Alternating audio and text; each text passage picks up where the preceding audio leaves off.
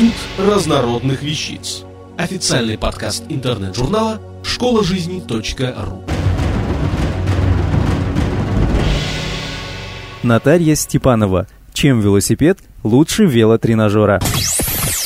Если вы хотите экономно использовать свободные минуты, совместить занятия спортом с просмотром телепрограмм, чтением и кручением педалей в ритмах любимых мелодий, плавно переместитесь с дивана на велотренажер. Не забудьте по ходу дела принять вертикальное положение.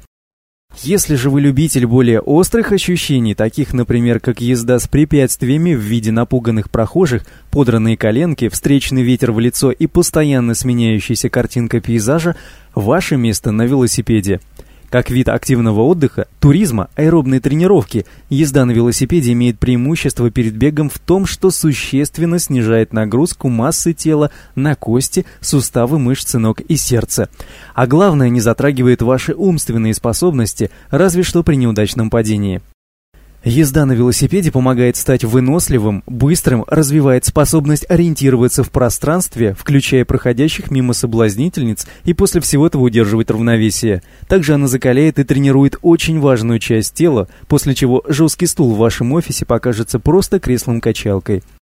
Для тех, у кого воспоминания о велосипеде связаны лишь с пионерским детством и школьницами на багажнике, напоминаем основные правила езды.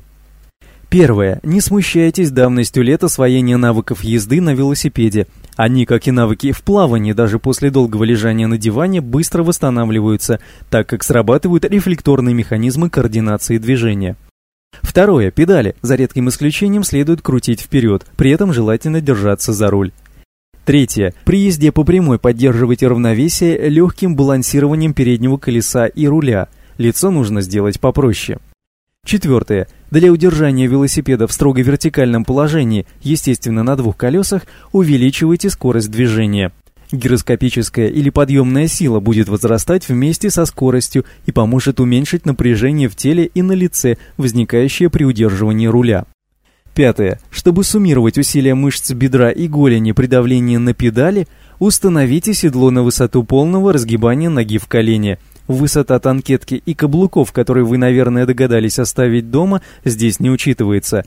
Вращение педалей с полусогнутыми ногами, помимо неэстетического вида, вызывает быстрое утомление.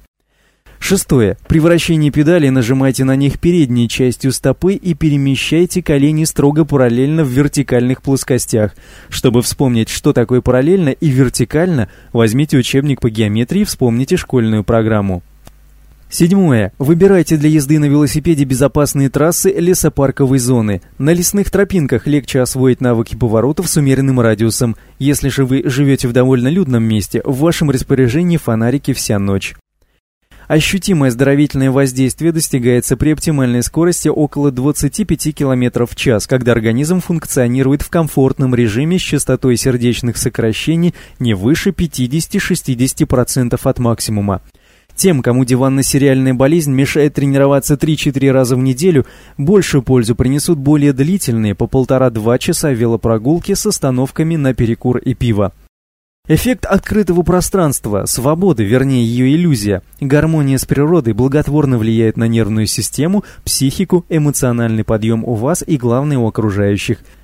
А теперь сосредоточьтесь. Множество примеров прекрасной адаптации сердца к велонагрузкам после сердечно-сосудистых заболеваний объясняется физиологическим эффектом мышечного насоса, ритмических чередований сокращений и расслаблений мышц ног, которые улучшают капиллярный кровоток, регулируют венозный отток крови, облегчают работу сердца и вентиляцию легких.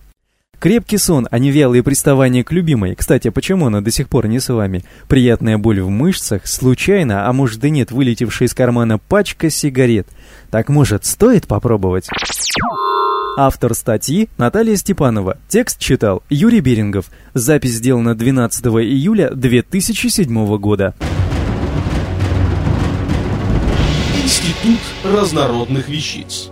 Официальный подкаст интернет-журнала «Школа жизни.ру». Слушайте и читайте нас на вэ вэ вэ точка школа жизни точка ру.